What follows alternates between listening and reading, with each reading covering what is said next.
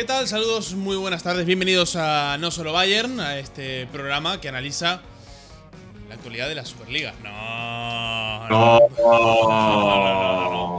no, Estamos eh, como cada semana con Dani Cadena. ¿Qué tal, Dani? Muy buenas.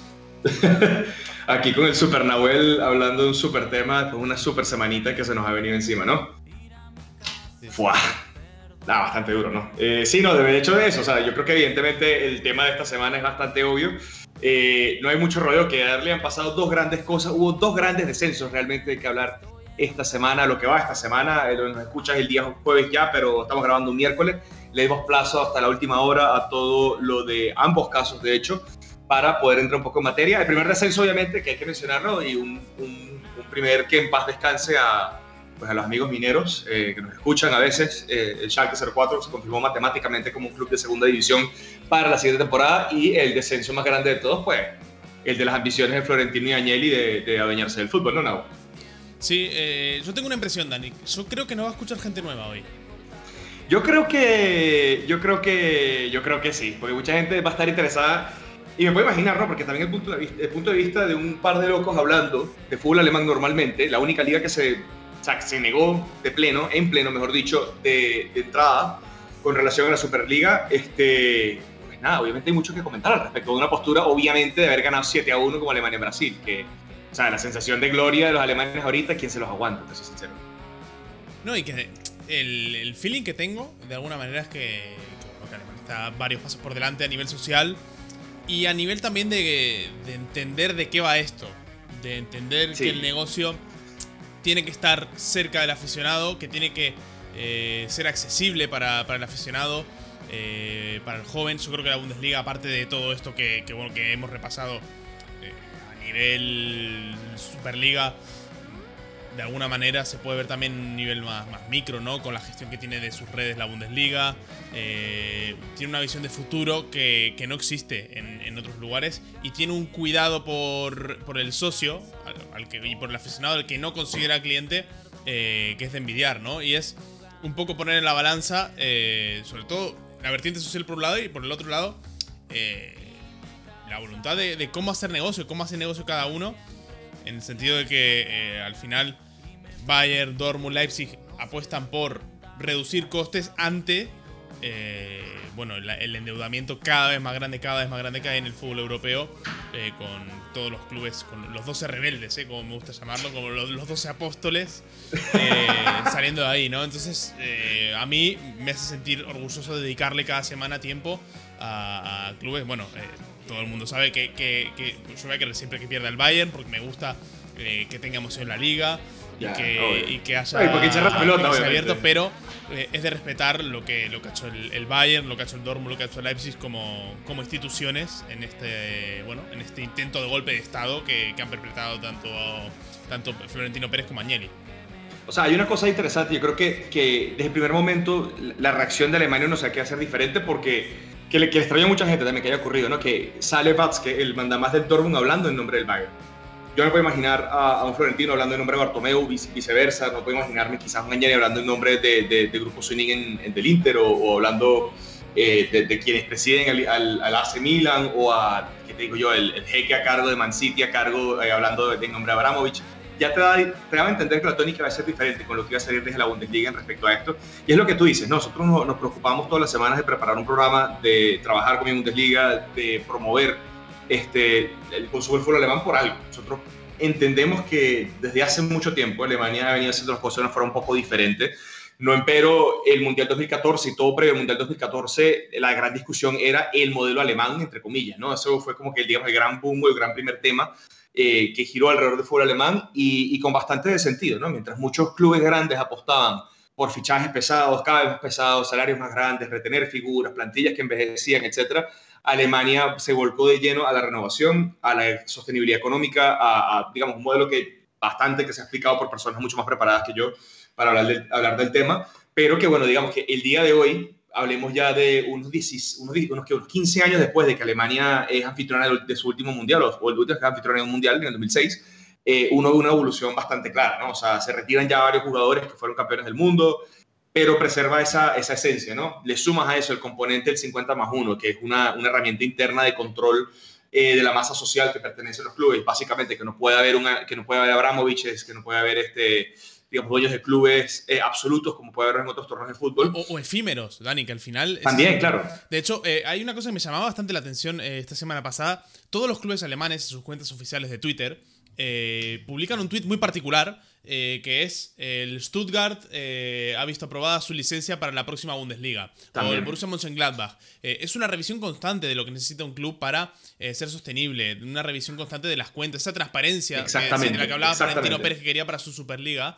Existe en Alemania. No son públicos los salarios. Yo creo que en ninguna liga profesional de fútbol, salvo la MLS, son públicos los salarios. Y de hecho en la MLS no se tiene en cuenta toda la parte que se paga al margen de la liga, eh, que es el montante que se suele pagar en cuantías diferentes que no están contabilizadas por la liga, precisamente por eso, para evitar los, límites financieros. Eh, entonces yo creo que, bueno, habla muy bien de, la Bundesliga como liga, pero bueno, eh, basta con, las alabanzas, que yo creo que bueno, están ahí sobre la mesa. ¿Qué Champions nos perdimos, Dani? ¿Qué Champions nos perdimos? Yo estaba viendo cómo se iban todos los clubes de la Superliga. Y, bueno, la primera reacción era la gente pensando, bueno, eh, esta va a ser la próxima edición de la Champions sin los 12 que se van. Y veo Bayern, eh, eh, Dortmund. Ahí fue el corazón, perdón, perdón, perdón. Bayern, Leipzig, Wolfsburgo, Eintracht. Y después uno veía West Ham, Leicester, Lazio, Betis, Lazio, Roma, y digo, ay, ay, ay, ay, ay, que la entra vuelve por la puerta grande. Estaba así, estaba con el cuchillo y con el tenedor así, estaba puesto. eso era eso, o sea, tipo, la que se venía la edición, evidentemente, que, o sea, mucha gente le alarmó eso, ¿no? Cómo se veía, eh, eh, digamos, el roster de clubes que participaban en la Champions 2021-2022. Y sí, o sea, te das cuenta que que también es cierto, muchos de los clubes que se fueron o que se quisieron sumar a esta, a esta causa de la Superliga, eh, pues sí, decir que son, digamos, este, los protagonistas típicos o, tradicionales de sus competencias, pues yo creo que es nadar un poco en el, en el mismo agua que todo el mundo, ¿no? Pero, eh, pero sí, o sea, planteó una duda importante que yo creo que, que volviendo quizá un poco a lo que estamos hablando del modelo alemán eh, por un momento, que es, o sea, que rompió con un concepto por, completo que era, digamos, la cercanía con el aficionado de la, de la localidad, ¿no? Mucho, un tuit que me molestó bastante fue como que, o una postura, mejor dicho, una forma de entenderlo fue que ya estamos en un punto tan globalizado del deporte que ya no es necesariamente importante que el Manchester United se dedique o se aboque por los aficionados que están en Manchester. Y se queda pensando cosas como que, ¿con qué carajo estás pensando para, para decir algo tan, tan, tan bárbaro, ¿no? O sea, chévere, yo, yo, puedo entender que el business, y yo, yo, entiendo que esto en buena medida hoy en día es un tema de plata, el entretenimiento. es algo que va a terminar existiendo al final. Claro, exacto. O sea, eso no es, eh, no, no, el problema no es que exista realmente, el problema es que fue literalmente 12 que le plantaron un frente a 242 clubes que también son miembros de la ECA, de, digamos, la Asociación de Clubes Europeos. Es que, te, diría más, Dani, que, que, va a pasar, se sabe que va a pasar. Eh, se sabe hace 10 años. De hecho, eh, bueno, se intentó en el año 2004, eh, se intentó, eh, bueno, no, fue, tan descarado, no, no hubo clubes sacando comunicado oficial, em, pero que, claro, de hecho teníamos claro que, esta vez era la buena, porque estaba Florentino Pérez detrás y, claro, uno eh, se para a analizar y cómo fue todo de de chabacano y de... Eso fue. Sí. Fue, puñetero, o sea, fue... A mí me recordó a, las elecciones estas de la AFA que quedaron, que eran 50 y terminaron 26 a 26. Claro, Florentino presentando el proyecto en el chiringuito, él solo. Sí, o sea, no, o sea, no. o sea, fue muy mal manejado todo. Sí. hablabas con, los, con los operadores y ninguno quería hacerse cargo. No hablaron con los operadores, no hablaron con los jugadores. Por supuesto que no hablaron con los, aficionados. Y no intentaron hablar con la UEFA para integrarlo o para. Eh, claro, porque querían dejar a la UEFA al margen, ¿no? Porque creen que, la UEFA les roba y, que la UEFA. Que ojo, que, tiene, tiene, lo suyo. Culpa. Exacto, exacto. Al final, en el, origen, en el origen, la culpa de todo esto es de la UEFA por no saber controlar el gasto desmedido que hay en Europa con esa medida fallida y, te diría que está tramposa. Eh, no tramposa, pero eh, sí, que, es una fachada solamente, que no tiene nada de útil como es el fair play financiero. O sea, al final del día el fair play financiero, a mi entender, es un mecanismo que tiene la UEFA que en papel suena bien, porque o sea, a mí no me suena mal un control del gasto en el sentido similar al que tiene Alemania, o sea, te obliga a rendir cuentas como club a efectos de Europa. pero el problema es el siguiente, que se terminó utilizando como una herramienta política. Entonces era un argumento para sentarte con los clubes que estaban bien por encima o bien por fuera de los límites que, que este fair financiero establecía y simplemente exigir básicamente cuotas de poder, ¿no? Una cosa muy interesante también fue que el primer club, que, que tengo que corroborar la, línea de tiempo exactamente, pero lo que leí ahorita recién en Twitter es que City se da de baja recién la UEFA dice o recién aprueba, porque ayer también fue el Congreso Extraordinario de la UEFA por un poco de elecciones que, que votaron. Ahora tocaremos ese tema de cómo quedó Alemania parado, entonces, entonces ese mezclote de, de, reparticiones de cargos post eh, Superliga en la UEFA. Eh, pero lo cierto es que el City se da de baja como primero justo después de que se aprueba la flexibilización del fair play, del fair play financiero. Entonces, lo que me dice a mí es que UEFA supo leer primero el cuarto, entendió la situación muy bien y, y, ahora está tirando palos como puede. Ahora, es que el, el, el problema eh, es que al final el City y el Chelsea no están para ganar plata. O sea, están para ganar plata. Pero al final, eh, en el caso sobre todo del City, es una operación de lavado de imagen. Entonces les da igual perder plata. Lo que no quieren es perder reputación y tener a, a miles de aficionados en la puerta del estadio no dejando entrar el autobús como le pasó al Chelsea. sí, exacto. Entonces, eh, dicen, bueno, si a mí me van a dejar lavar plata tranquila, eh, eh, lavar mi imagen y meter plata sin ningún tipo de problema, ¿y por qué me voy a ir de, la Champions? Ya, totalmente. Es que, o sea, es eso, es un tema de incentivos, ¿no? Y, UEFA ha entendido eso. Muy con, con, las dos wildcards estas que se inventó la UEFA, que es, que es ridículo, ¿no? Para 2024. los equipos que por coeficiente se queden fuera de la Champions a nivel histórico, coeficiente como, como grandes históricos en, en la lista del ranking FIFA, el ranking UEFA, perdón, eh, los van a repescar. Es que yo creo, yo estoy convencido que una va a ser por decreto para, para el quinto de Inglaterra. Sí, yo pienso eso. Turno que quede Simon Liga y no, no pasa nada. Todo bien. Otro, o sea, yo pienso que otra medida va a ser muy probable que si o, el campeón o el subcampeón de la Champions, que bueno, el campeón tiene el cupo libre para la siguiente, la siguiente temporada, ¿cierto? Si el subcampeón, por ejemplo, queda por fuera, que ha pasado, este, nada, para adentro, papá. O sea, es simplemente para, digamos, proteger un poco el, el, el, appeal y ahí te das cuenta ya que están pensando en otra cosa, los mercados televisivos, más de lo que están pensando realmente en la competitividad y el deporte per se, que te dice bastante hacia dónde es el norte de, UEFA, que bajo esos términos es muy similar al de, al de, la, Super, al de la Superliga. Lo que me, me, parece interesante de cómo va a manejar esto de ahora en adelante es que la propuesta de la UEFA está, y la propuesta, por más rara que sea, a mí no me parece tan mala, honestamente. Yo creo que combinando la experiencia que se acaban de llevar con el coñazo de, la Superliga, combinando lo que han venido haciendo, la propuesta de la conference, que yo creo que puede ser un buen punto de partida para negociar cómo luciría ese modelo de una Superliga en el futuro. Porque ¿qué es lo que pasa? Que la liga no puede ser cerrada. Tú no puedes tener 15 fijos y 5 que va y vienen a la buena del señor, ¿no? Bueno, bueno, la buena de 15 señores. Este, no, es que va, totalmente en contra de la, de la idea de, competición, ¿no? Que, Mire, paradójicamente... Lo, que lo siguiente que va a ser un draft, ¿no? Para entrar en... o sea, me parece paradójico también eso, ¿no? Que una de las voces que más sentido tuvo en toda esta discusión fue la de Mitzlaff, la, el hombre a cargo del, del RB Leipzig, que es bastante claro. El tipo dice, mira, nosotros lo que más nos jode de todo este tema es el simple y llano hecho de que se pierda la meritocracia. Que aquí hay gente que, que no lo... Y ahí fue que quizá empezó un poco el debate comparándolo con la NBA, la MLB, etcétera, las ligas norteamericanas, que si bien tiene cierto asidero, eh, es difícil de argumentarte que en un, en un, en un mundo donde hay salary caps, donde hay un draft, donde hay una serie de mecanismos que permiten que el deporte tenga ligas cerradas, tú tengas este, un, tú puedes compararlo con uno, un mundo como el fútbol, ¿no? Que tiene literalmente 100 años, un siglo, en el cual este, el mérito es el principal es el principal mecanismo de supervivencia en primera división. La gente que gana, o que hasta el sueldo de ganaba siete títulos en fila, porque se ganaba. Sí, eso está claro, eso está claro, Dani. Pero eh, que por cierto, sale bastante reforzada también la, la, imagen del Leipzig, que podía verse como un club de plástico, bueno, la, la crítica que siempre se le ha hecho. Y al final el club eh, ha estado ahí también eh, a la altura de lo que es la liga. me molesta aquello de que no los aficionados, los clubes ingleses rescatan al fútbol, que sí, que, que, tiene parte, pero yo creo que se está haciendo mucho de menos el, el mérito que tiene Alemania. O sea, lo que los ingleses salvaron al fútbol es completamente obviar que los seis mejores equipos ingleses fueron los primeros que saltaron el barco. O sea, es como si un ladrón te roba y te vuelve la plata porque se arrepintió. Te robó igual. Claro, no, pero es que aparte la, la, Premier, la Premier, tan, tan gasitos que son los clubes de la Premier, al final eh, el Liverpool tiene propietarios estadounidenses, el Manchester United también, el Manchester City tiene los propietarios en Abu Dhabi, en, en Emiratos Árabes. Eh, está Abramovich en el Chelsea. Claro, eh, el Arsenal. Bueno, el Arsenal creo que se No, el Tottenham es el único que no tiene eh, capital extranjero en su mayoría porque es Daniel Levy el, el, dueño.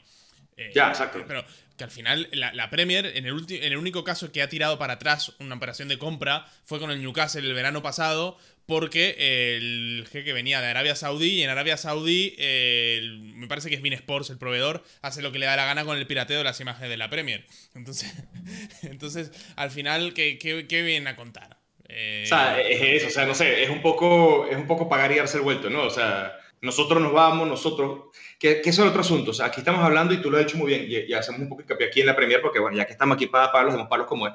Este, Mira, son seis personas cuyo interés o, digamos su fortuna no viene del fútbol. Pero, y no son, personas que tienen. Que no, solo, ya, obvio. Hablo de estos seis porque son los seis que vienen al caso de la Superliga, evidentemente. El tema es que todas estas personas que estamos nombrando, que, que, que digamos, están detrás de estos seis clubes ingleses que se fueron de la. Y bueno, incluso me puedo atrever también de meter en, al Inter y al Milan en este paquete porque es un caso similar. No son personas del mundo del fútbol, son personas que tienen al fútbol como un proyecto personal.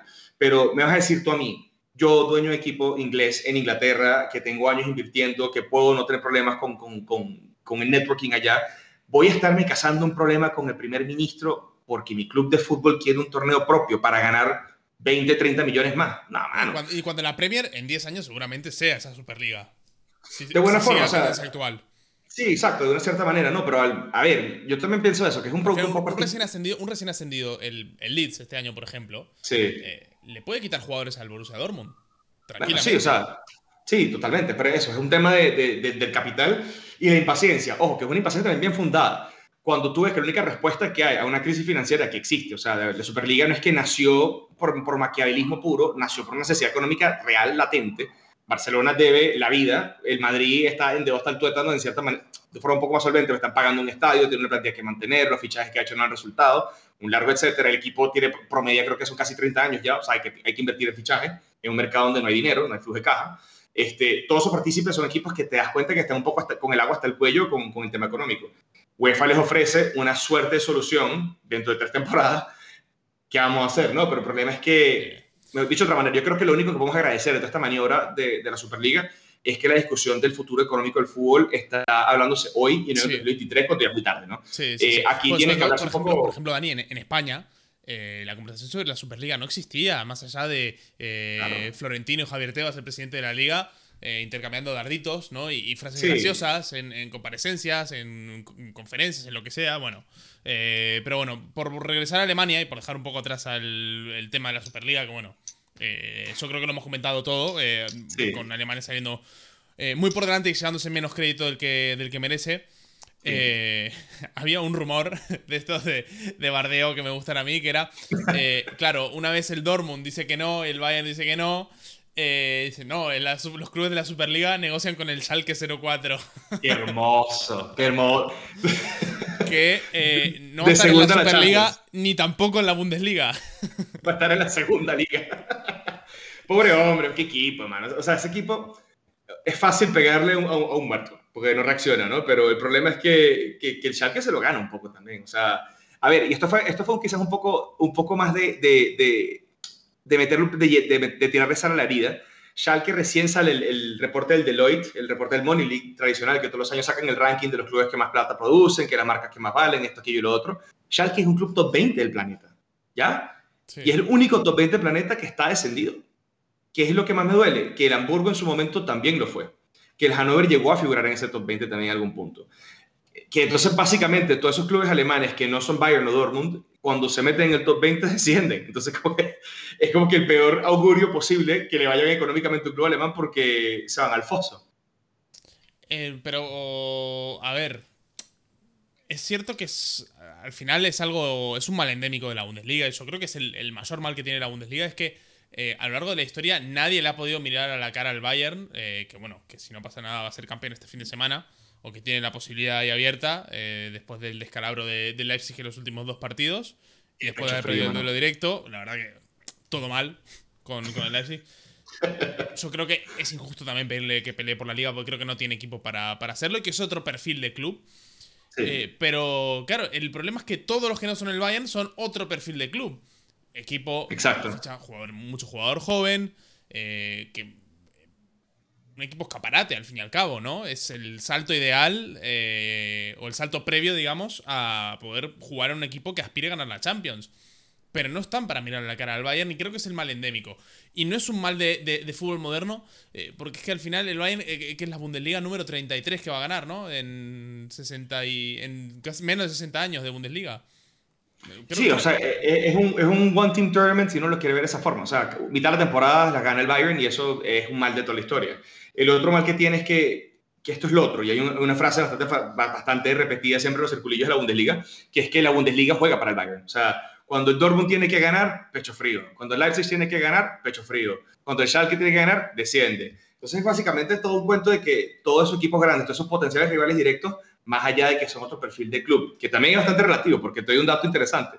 El Dortmund factura apenas 30 millones menos que la Juve. O sea, no es que es un equipo chico. O sea, claro. Eh, eh, eso, eso, te dicho de otra forma, son la cantera más grande de Europa. Pero eso está cambiando ahora, sobre todo por las situaciones del Dortmund en Europa, que al final es un fijo. ¿no? Salvo, ya, pero salvo el año que le descabro de, de Klopp y, este, que es una vergüenza de, temporada también, eh, están ahí arriba, ¿no? Y van recortando diferencias. Y pueden permitirse el verano pasado no vender a Sancho, por ejemplo. Eh, pero al final va a ganar. Este mira, el, dato es: el Bayern va a ganar la Bundesliga número 30. Son 10 subcampeonatos y 5 terceros. Entonces, eh, el, el Bayern ha sido top 3 de la Bundesliga en 45 de los 58 años que tiene la Bundesliga. Sí, claro, o sea, un equipo absurdo. Imbatible, imbatible. Súmale a ese dato el hecho de que el Bayern ascendió a la tercera temporada. O sea, claro, claro, hay que restarle dos más. O sea, el simple ya no hecho que el, que el full alemán ha tenido el Bayern como un fijo en los papeles toda la historia. Claro, pero pues el, el, Dortmund, y el Gladbach, por ejemplo, que vienen por detrás, tienen cinco ligas cada uno. Y son el segundo y el tercero en el palmarés de la Bundesliga. Sí, es que es un, tema muy complicado de competir, porque pasa un poco de eso también, ¿no? Que son equipos que también por, por en, su, en los inicios, no tanto recientemente, desde que lo que tú decías al comienzo, que hay más controles financieros, que hay el tema de las licencias que tienen que ganarse y otorgarse por parte de la liga de la DFL, este, está el tema de eso, que hubo mucho mal manejo en el fútbol alemán. El Dortmund casi se fue a la quiebra si no fuera por el Bayern, irónicamente. El San Pauli casi se fue a la quiebra si no por el Bayern, irónicamente. El Hamburgo estaba a nada de quebrar y que, bueno, que de cierta forma es un mecenas quien lo salva irónicamente. Este, el Hanover, que también era un proyectico que tenía algo de plata detrás, es por un mecenas que irónicamente lo desciende. Eh, y el Leipzig lo que tiene detrás de ellos es un conglomerado de fútbol, un conglomerado deportivo y una, y una marca enorme que, que, los apoya, irónicamente. Entonces, si bien tienes mucho esa cultura del fútbol alemán, la preservación y todo eso, yo creo que el mérito real de esa liga, de esta liga, mejor dicho, ha sido saber cuidar la forma, que, que yo creo que es lo, lo interesante. El Dortmund Dicho de otra forma, ¿por qué es tan cauto el, el, fútbol alemán con muchas cosas, como fichar, por ejemplo? Bayern, que tiene todo el dinero del mundo, apenas ha fichado a una persona que vale más de 50 millones de euros.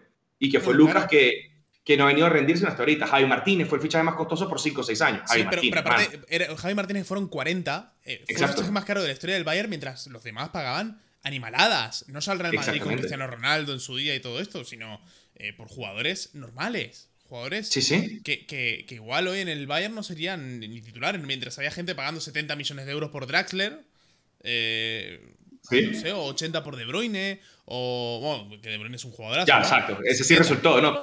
Pero... pero, el caso es que, que, jugadores de ese perfil, ¿cuántos había antes de la pandemia? Había 6, 7 fichajes de esos por, por verano. Pero es que al final del día, el, así como hay, clubes de otro perfil distinto al Bayern en la Bundesliga, la Bundesliga es una liga con otro perfil distinto a las otras ligas de Europa, pienso yo, porque se, se priva mucho el tema de la estructura y se le da mucha flor al poder desarrollar un modelo sostenible en el tiempo.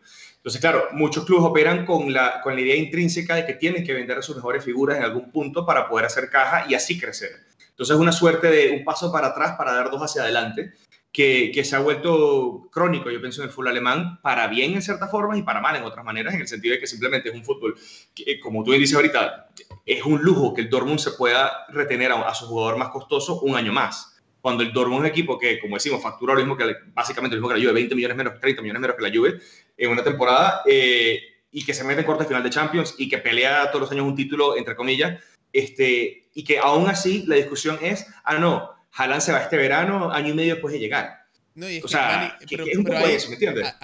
¿Por dónde se rompe la baraja? Porque es la única salida que le veo al tema. Eh, que insisto, seguramente sea un tema que nos importa más a nosotros, eh, que somos eh, observadores externos o que queremos que la Bundesliga tenga un prestigio a nivel internacional, más que al hincha del Stuttgart, que quiere que su equipo sea sostenible, que juegue la Bundesliga, puede ir al estadio cada fin de semana, que ahora por culpa de la pandemia no puede, ¿no? Pero, pero vivir la experiencia de, sentirse parte del club y que el club compita en la élite. Eh, creo que, o sea, yo creo que el atractivo final. No, pero, pero, por, acabar, por acabar. Claro, toda esta superinflación del fútbol en la que el Bayern no quiere meterse, digo el Bayern porque es el, que pelea por ganar las Champions, ¿no? El representante sí, el que podría, exacto. El que podría. Al Bayern de momento no le ha afectado, pero al final, si esto sigue escalando, si no llega una pandemia, el Bayern va a llegar un momento que va a decir, eh, no, no quiero este modelo de negocio, igual no puede retener a Lewandowski, o no puede retener a Nabri, o no puede pagar por Lucas. Es que tú sabes cuál, tú sabes cuál fue realmente el truco del Bayern, que ellos entendieron que uno puede armar un equipo sin invertir demasiado en el fichaje y usar ese dinero para retener a los jugadores con buenos salarios. ¿Cuál es el gran secreto del Bayern? Que la plantilla cobra el doble que la siguiente. ¿Me entiendes? ¿Cuál es el gran problema que tiene el Dortmund? Que para poder llegar a ese nivel tienes que vender figuras. ¿Qué puede hacer un equipo como el Dortmund? Por ejemplo, dejar un poco atrás esa imagen, que yo creo que fue de lo que más se habló y quizás de las cosas que más se le rescató al Dortmund en los cuartos de final recientes de la Champions, que es que es un equipo que se mete entre el top 8 de, Europa eh, con un equipo sub-21 esencialmente, o en el mejor de los casos un equipo que bien pudiera cumplir con las reglas para competir en un juego olímpico, ¿no? Puro sub-23 y tres jugadores este, ficha, por así decirlo. Entonces yo creo que el día que el Dortmund rompe un poco con eso, que por ejemplo surgió el rumor de Andrés Silva, un jugador de 26 años, que entra al equipo para reemplazar a un Sancho, darle un poco, digamos, esa, a blindar un poco esa, esa edad media de jugadores. bueno, te dan el pecho un poco porque es Andrés Silva, yo sé que se fue por no, no, no, no, pero al revés, es que no podés competir con Andrés Silva. Quiero decir, igual te sale bien, ¿no? Porque igual eh, al final está fútbol, ¿no? Y pero es que es un paso en el sentido correcto. de, año. Pero no estás peleando por eh, las promesas, de verdad. Estás, eh, eh, estás peleando. Eh, cuando fichas a Sancho es una promesa, es un gran talento, sabe que el Dortmund es un escaparte y va para ahí. pero al final Andrés Silva está de vuelta, que iba a decir. No está de vuelta, pero, pero ya fue la, gran promesa. Ya lo fichó el Milan por 45 millones de euros en su pero día. Es que lo que voy, a lo que voy. tarde sí, no, pero es que el, problema, es que el Dortmund tiene que acertar con muchos fichajes para poder competir por ganar una Champions. Igual que eh, el Eintracht tuvo que acertar mucho para meterse en Champions. Claro, claro, Se mete al final. Totalmente, totalmente. Pero lo que voy a decir es eso, o sea, lo que tú tienes que empezar a hacer es cambiar un poco el perfil del fichaje. O sea, tú tienes que, a la par de seguir invirtiendo y con tu muy buena política de fichaje de juveniles, que yo creo que es lo que mejor le sale al Dortmund, es decir, más, más me parece a mí que ha rendido el fichaje de Giovanni Reina, de Sancho, de Haaland, evidentemente, de lo que ha rendido el de Torgan Hazard, del que ha rendido el de, el de Nico Schultz. O sea, yo creo que tiene que cambiar un poco el enfoque, que tu equipo no lo puedes armar nada más con los mejores talentos del mañana. Tienes que tener jugadores decentes, o sea, no los mejores, evidentemente, no tienes el músculo financiero para hacerlo. Pero, justamente, pero coño, trae como Andrés Silva, trae un lateral decente. Pero justamente el perfil Andrés Silva es el que le sale mal. El perfil, es que eso es lo que... el perfil Yarmolenko, el perfil Brandt. Eh, claro, es que es el, es el, perfil de futbolista que le ha salido mal. Futbolista consolidado en la élite y que eh, el perfil Emre Can. Eh, claro, claro. Sí, jugadores que vienen. los primeros seis meses. Eh, ese tipo de futbolista, la vuelta de Gotze, la vuelta de Sajin. es que, claro, ese perfil de, de futbolista le sale mal porque inevitablemente un futbolista de 27, 28 años de muy buen nivel, no va a jugar nunca en el Dortmund. O no va a querer jugar nunca en el Dortmund, o le tiene que pasar algo. Se tiene que haber lesionado, eh, tiene que haber estado mal. tiene una eh, historia detrás de sí, sí, es Claro, claro, claro. Si no, el Dortmund no puede aspirar. El Dortmund puede aspirar a descubrir a Julian Weigel, a que Dahud le salga bien, a que Bellingham le salga bien, este tipo de futbolistas. Ahora, pero yo, yo, veo que sí es posible que ellos hagan algo y esto los va a joder porque ellos también lo hacen de por sí. Dejemos en coña que el Bayern es el único que le quita jugadores de otros clubes de la Bundesliga, porque es parte normalmente de la dinámica.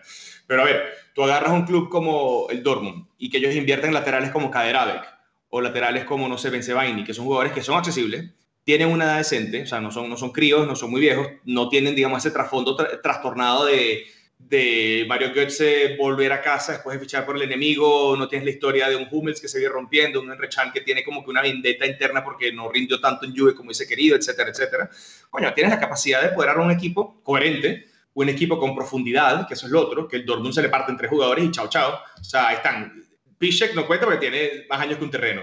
Eh, Munier porque es peor que el hambre. Y Morey porque, no sé, es más. Eh, o sea, casi que se puede tomar una birra, por niño. No, al final es que tenés que. Es que el, el, Dortmund, el problema al final es que el Dortmund va al mercado, va con el escudo. Con, con dinero, hay 25 que tienen más que el Dortmund.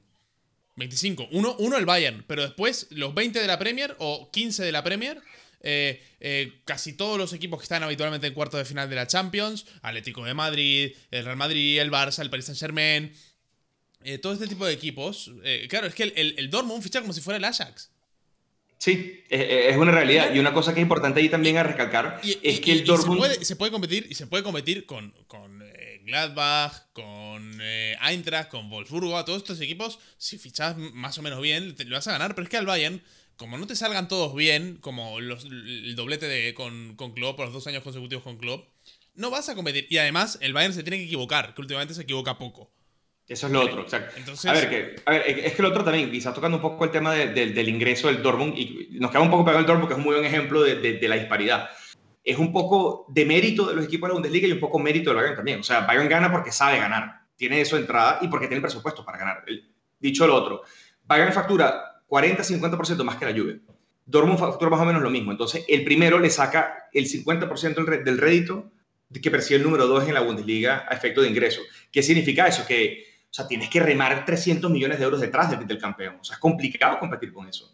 Pero dicho eso, lo que a mí me parece un poco inaudito es que, que es quizás también un poco el síntoma o la otra cara de la moneda, el tema de, digamos, el, del cuidado financiero y cuidar la forma tanto, es que la liga se ha convertido extremadamente conservadora en tomar sus decisiones, ¿no? Prefieren apostar por lo seguro, por lo conocido, asumen que lo nuevo es... No, dime, qué, dime qué técnico ha fichado, ha tenido el Dortmund en años recientes, que es un outsider totalmente que no viene el mundillo de la Bundesliga. No se me ocurre uno, ¿me entiendes? No, no, no, pero, pero, es que al final, justo estamos hablando de la Bundesliga, que es la liga que está revolucionando eso en Europa. O sea, al final, Marco Rose, por ejemplo, es el, técnico que viene un poco a, cambiar el paradigma. Eh, igual que se apuesta por Peter Boss y sale mal, ¿no? Pero se apuesta por un perfil así más rompedor, que hizo un muy buen papel con el Ajax. Eh, el propio Klopp es un perfil rompedor dentro de la Bundesliga en su día con el Mainz y acaba en el Dortmund. Entonces, eh, yo creo que ese trabajo sí que lo hacen bien.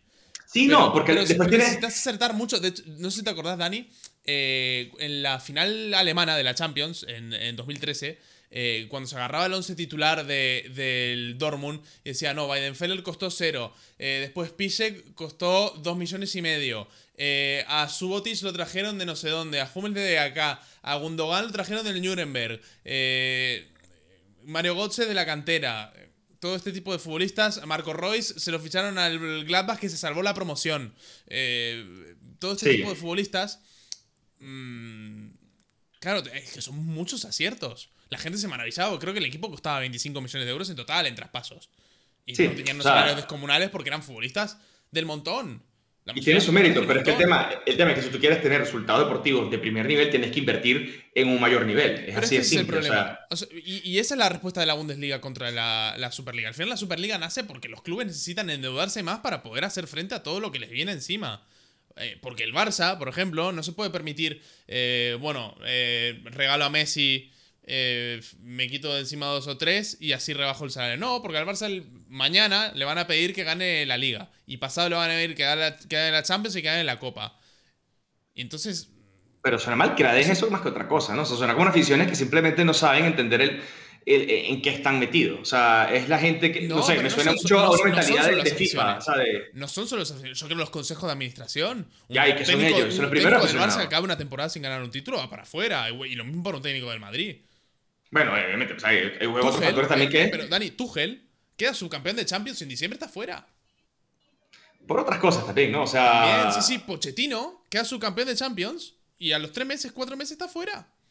Sí, sí, es verdad. Hay algo endémico ahí también. O sea, ojo, aquí está buscando un poco al abogado, al abogado del diablo, porque evidentemente yo, yo, o sea, yo, yo, prefiero y profeso un poco lo que, lo que hace el fútbol alemán. No estaríamos hablando en un podcast de fútbol alemán que se transmite en una página de fútbol alemán si no creyésemos en esto, evidentemente, ¿no? Pero al final del día yo sí pienso que le falta un poco entender al Dortmund que teniendo el perfil económico que tiene, que no es pequeño, teniendo el estadio más grande en Alemania y el segundo más grande de Europa, teniendo, bueno, tercero con Wembley, este, teniendo una masa social de más de 100.000 socios, teniendo una marca reconocida internacionalmente, teniendo ya un linaje en Europa los últimos, porque desde que son campeones han jugado prácticamente todas las temporadas en la Champions y suelen hacer un papel decente. O sea, no es que es de la noche a la mañana que ha pasado esto, o sea, ya una década del Dortmund establecido como un club de élite. O sea, que el Dortmund llegue al cuarto final de la Champions no es raro para nadie, no es sorpresa para nadie.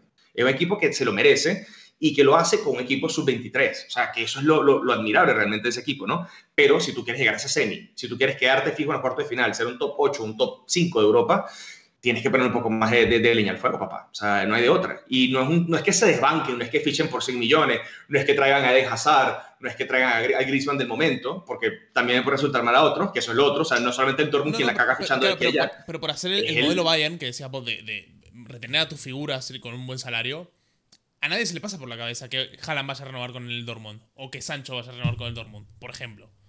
Ahorita no. En su día, o que eh, Mario Götze en su día, o que Hummels, eh, en gran parte porque al final está el Bayern, ¿no?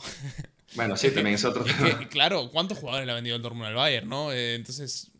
Mm, en tiempos recientes, ¿quiénes han sido? Götze, Lewandowski y Hummels, ¿no? Lewandowski, eh, sí, Hummels. Y, creo que ya. Sí, creo que sí, creo que ya está. Y, Humildemente. Y de vuelta, y de vuelta. Y, claro, y, a cambio el Dortmund se queda a, Sebastián Rode, de vuelta a Gotze, de vuelta a Hummels, ¿no? De vuelta de todo, además, ¿no? O sea. Pero sí, claro, claro. No sé, falta que juegue Boateng el año que viene en el Dortmund. Ojo, que. Que, no. Que, exacto. que no es nada descabellado. Entonces, eh, claro. Qué mierda de la que lo gastamos. Claro, falta, uno echa en falta esa, rebeldía. Pero bueno, de momento yo estoy contento con el Dortmund, que podía haber dicho sí a la Superliga, pensar en el corto plazo, decir, bueno, me quedo a Haaland, el año que viene juego la, en la élite europea, ahora sí que sí. Eh, bueno, eh, me gustó mucho ese pensamiento a largo plazo y bueno, es un pensamiento que nos deja eh, bueno, sitio para analizar lo que será la Bundesliga próxima semana, Dani. A ver, a mí lo que me gusta bastante es que en el episodio de la semana en el que Schalke desciende, dedicamos buenos 20 minutos al Borussia Dortmund. Creo que, creo que fue como que la última estocada final a los pobres mineros, ¿no? que nos tiramos a matar a la borda hablando del rival y cómo el rival fue pegándoles, ¿no? Eh, bueno, sí, pegando. Ya, pero, o sea, sí, lo quiero de esa forma, pero no, sé, en fin, el punto es que me parece chévere que, y hasta paradójico, que en el peor momento del Schalke igual se habla del Dortmund, papá. Entonces, como, bueno, ¿quién los manda a ser el hermano menor, supongo? Ese punto. Creo que, creo que la semana pasada fue cuando dijimos que igual el Schalke tenía una posibilidad de pelear por la permanencia. sí, no, bueno, ahora que eso es lo otro, ¿no? Me parece un poco feo también el, el, el eh, que, que, esa afición, quizás que es uno de, los puntos de, los puntos de venta del producto de la Bundesliga más grandes que hay, que la experiencia del estadio, que la birra es barata, que la entrada es barata, que uno va con el niño y todo bien, que todo el mundo canta, que grita y el show este, tiene otra contraparte, que es lo que está pasando en Schalke ahorita, ¿no? Jugadores correteados por aficionados imbéciles, realmente, no tengo otra palabra, este, porque descendieron. Entonces, ya, ok, el jugador pudo haber sido mejor, pero hermano, o sea, no sé, e-, es esas cosas que uno entiende que el fanatismo al final del día es eso, gente fanática que no piensa, no razona, como la palabra ya lo indica, y que nos deja un poco una situación que, que, que sí, que tiene al fútbol alemán en ese, en ese no es estancamiento, porque la palabra es fea, pero en ese nivel que les cuesta trascender, dar el siguiente paso y convertirse, digamos, en, ese, en esa liga que teniendo el mejor modelo económico o, el, modelo quizás más sostenible económicamente, pueda producir los resultados deportivos eh, que tanto quisiera, ¿no? Sí, sí, sí. Al Schalke le pasa, bueno, eh, eh, no quiero extenderme mucho más porque ya llevamos un buen rato de, de programa, pero al Schalke quizá tuvo esa oportunidad de ser el Dortmund antes del Dortmund. Ese que, bueno, que, hace 10 años se mete en la, en la final de, Champions, que tiene Manuel Neuer, que tiene una cantera que le da talento, que siempre le ha dado, eh, siempre le ha dado talento. Bueno, eh, en aquel equipo estaba Draxler entrando, eh, Max Maya, Luis Johannes Geis, que era la gran contención de ese equipo en ese momento, estaba Neuer en el arco. Que, llega más tarde, pero, bueno, que, que, de hecho viene de, del Mainz, Johannes Geis. Y, pero bueno, Uchida, me acuerdo, con, con Farfán, eh, con Jurado, me acuerdo, José Manuel Jurado. Escudero también estuvo en ese equipo. Este... Sí, Escudero estuvo ahí, ¿verdad? Sí, el fichaje más, más, random de Félix Magath en su vida, hermano. Sí, pero aparte, aparte jugó poco y jugó bastante mal. Eh, Marco Hueger, me acuerdo. Eh, Jermaine Christian Fuchs, Christian Fuchs también, que termina ganando la, Premier con el, con el Leicester. O sea... Juntelar Gracias, la sala acá. Estuvo Raúl en su momento también, que fue digamos, como el gran capitán del, del proyecto, y nada más y nada menos que digamos, el último gran, la última gran venta del Schalke, que fue el Leroy Sané, que le clava un par de golazos con 18 años al Real Madrid, casi, o sea, pone el Madrid a temblar realmente en cuarto de final de la Champions. Qué, eh, qué hermoso. Un golcito más, un golito más del Schalke, y yo creo que nos hacemos todo un poquito más del Schalke, no, no debería un poco más la, el descenso. El, el pasado es el pasado y no nos queda más que decir auf en Schalke. Te extrañaremos porque esa es la coña, que se acabó el derby en la Bundesliga y sí, la liga se, siente, se sentirá un poco más vacía sin, sin el partido más pesado del calendario, sin lugar a dudas. Queremos equipos que estén ahí arriba y bueno, queremos ver de vuelta, por ejemplo, al Hamburgo. Y queremos que el Colonia sea un equipo fuerte y no lo que estamos viendo, aunque viene de ganar precisamente al, Leipzig. Eh, tenemos pocas noticias de Kaiserslautern, del 1860, eh, del Nuremberg incluso, que, es uno fue uno de los grandes derbis regionales con, con, el, con el Bayern, Hannover. Mucho equipo histórico, pero bueno, eh, es lo que tiene un modelo igualitario, que si la gestión es mala como le pasó al Hamburgo, que de tener, tenés tres años malos y te vas para abajo. Es tal cual eso, hermano. Entonces, digamos, cerrando un poco el ciclo aquí de lo que estamos hablando y tocando punto con el comienzo es eso, o sea, un poco lo que, lo que tanto le dio miedo el, y que lo dijo, y me perdona el personaje, pero Seferín, uno de los puntos más importantes que dijo en su charla, en su, en su discurso de ayer es eso, que son clubes que decidieron que el mérito es un riesgo, que el deporte tiene un riesgo que no quieren asumir, y eso es la realidad completa, o sea, que eso es si tú estás en el negocio Exactamente, o sea, y lo pongo el ejemplo, Juve cuarto, perdiendo con Atalanta, complicado con el Benevento, o lo que fuera, mira, te dice enormemente que, que, le da pánico, pero vamos, otra cosa importante es, o sea, Juve hace nada estaba en segunda por temas incluso hasta más, más escatológicos y más feos de lo que estamos hablando ahorita, pero, el, resumen, el, resumen a nivel bardeo es, eh, creo que lo decía ayer eh, eh, Gian Infantino, que la élite está unida tiene un lazo con la Regional Liga y con las ligas más de base. Y eso es algo que, por ejemplo, el Kaiserslautern va a vivir dentro de poco. sí, que pasan de, la, la, boca al orto bastante rápido, ¿eh? Sí, sí, sí, sí, Un desayuno con fibra. Comieron mucho americano ese día, sí, sí, sí, tal cual. Pero, bueno, lo dejamos por aquí. Eh, esperemos que la semana que viene, sin tener que hablar de una nueva Superliga y pudiendo hablar, eh, como siempre, de nuestro fútbol alemán, fútbol alemán, les dejamos como cada semana con eh, mi Bundesliga a las 24 horas del día, 7 días a la semana, y también con toda la programación en formato podcast en nuestro canal de Spotify. Abrazo grande, chao, chao. Abrazo y chao.